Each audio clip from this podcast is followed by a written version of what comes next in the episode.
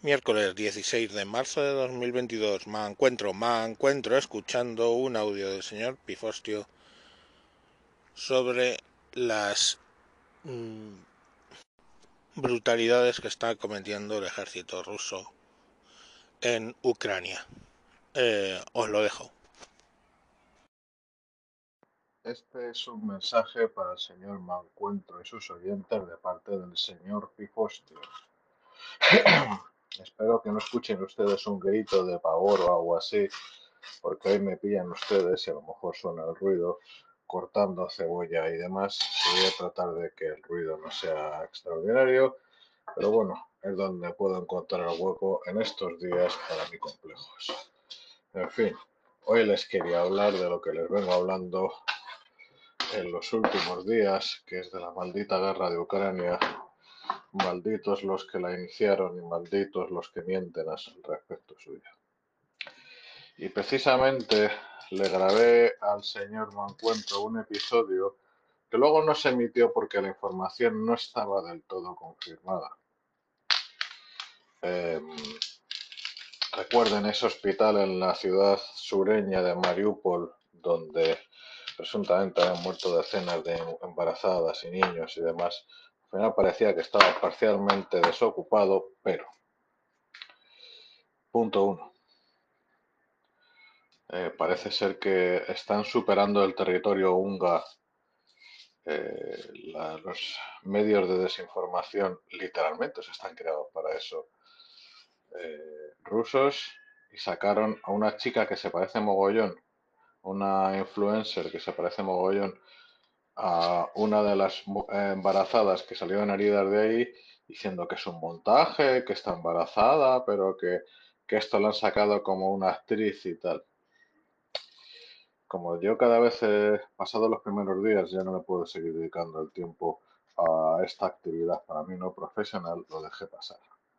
A mí me llamaba la atención cuando, dejando aparte eso que luego se ha desmentido, pero ellos lo sueltan y miente que algo queda, me refiero a RT, a todos los que viven de ello, ¿vale? Porque en España sigue habiendo algunos medios comprados por RT y por el, por el gobierno ruso que todavía no han sufrido las consecuencias de una acción contra su propio país. medios. En fin, sea como fuere, yo recuerdo, mejor lo recuerdan también ustedes, una imagen de unos camilleros llevando lo que parecía, no se sabía si una mesa, literalmente, o, qué era eso, a otra embarazada. Y esa embarazada, incluso para tratarse de personas eslavas, tenía la cara como, la, como el yeso, como más blanca que la cebolla que estoy cortando ahora mismo. Y yo decía, o aquí hay un maquillaje increíble y hay una puesta en escena acojonante para tratarse de una ciudad asediada, o aquí no hay ni trampa ni cartón y esa pobre mujer ha pasado lo que parece que ha pasado. En otras palabras, que esa pobre mujer pues la han herido de gravedad estando embarazada. En fin, ayer se supo que esa mujer ha fallecido y su bebé también. ¿Saben ustedes lo que ha quedado en la memoria de muchas personas? Pues sí, seguro que se lo imaginan. Lo que ha quedado en la memoria de muchas personas es que se mintió respecto al hospital, que se exageró, cosa que es verdad. Pero también que había una TikToker que se parecía mucho, que era toda una puesta en escena, que solo habían destruido un hospital vacío. Yo ya no sé a estas alturas qué hace falta para que no pocos entiendan que no todo es lo mismo. Alguna vez se lo he dicho, ayer se lo dije sin ir más lejos a un amigo que no me hizo ni caso, que no es lo mismo CNN que Russian Times. Que Russian Times, RT o Sputnik, tomando la apariencia de medios de comunicación, no tienen nada que ver. Son recursos pagados por el Estado ruso, cosa que no es CNN, por ejemplo. Nuestra prensa, desgraciadamente, sí lo es, pero porque está a borde de la extinción. Pero aún así, no ha logrado este gobierno, porque no puede por los controles democráticos, nada parecido a un RT.com. Que eso le había encantado a Pablo Iglesias. Él lo decía: déjense de ministerios y denme el control de la televisión. Ese hombre cuánto se ha llegado a tocar pensando en sus oscuras fantasías. En fin.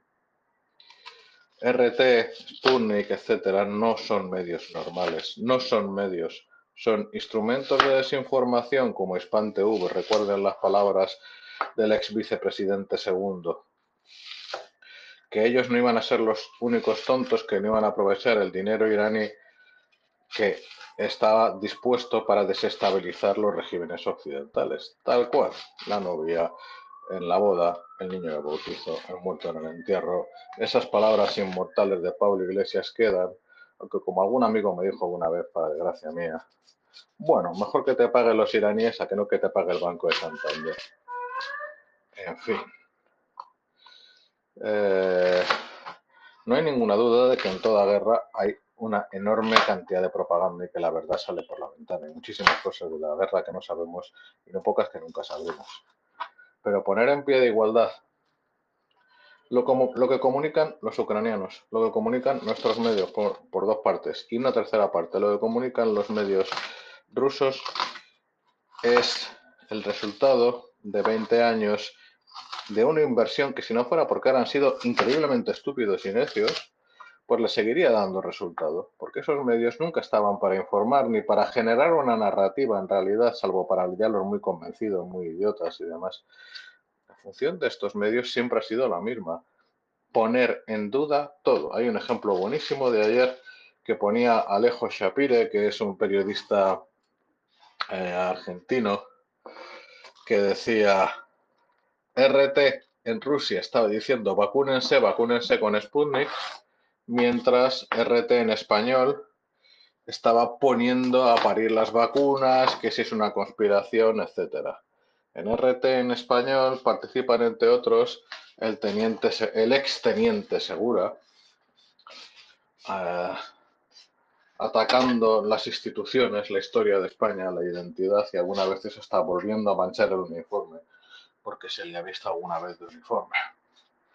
En fin, piensen que RT no está destinada solo a España, sino al enorme público en español, los 580 millones que somos, pero está creada con muchísimo dinero como el resto del aparato propagandístico exsoviético y ruso para hacernos dudar de todo, para que los ciudadanos occidentales no creamos nada. Y si una persona está descreída y carece de referencias, ah, no va a apoyar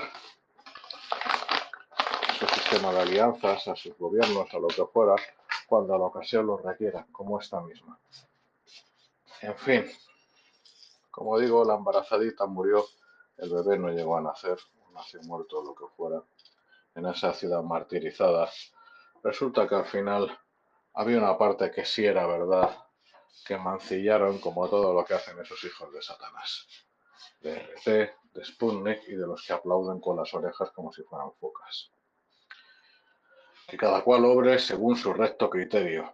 Yo ya no les quiero soltar más filípicas, solo que en lo que puedan informarse y tengan fuerzas. Yo reconozco que estoy un poco agotado de, del seguimiento que di los primeros días y he bajado el sufle porque tengo una vida.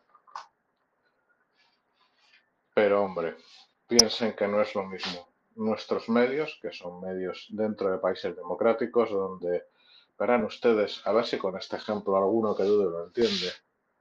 A nosotros, a un periodista le pueden hacer la vida imposible, ha habido casos muy sangrantes. Entre hacer la vida imposible o que la gente no te contrate o cosas así, y que te tiren por una ventana, lo mismo alguien todavía no entiende que hay una diferencia entre lo uno y lo otro, pero para el resto de personas normales creo que es el ejemplo necesario para entender la diferencia entre un régimen ruso y un régimen democrático. Que pasen ustedes un buen día cuando mi amigo señor Mancuentro publique este audio. En fin, no hace falta estar cortando cebolla para acabar llorando al pensar en la gente de Ucrania. Bueno, sin más os, os dejo. Venga, mañana más. Adiós.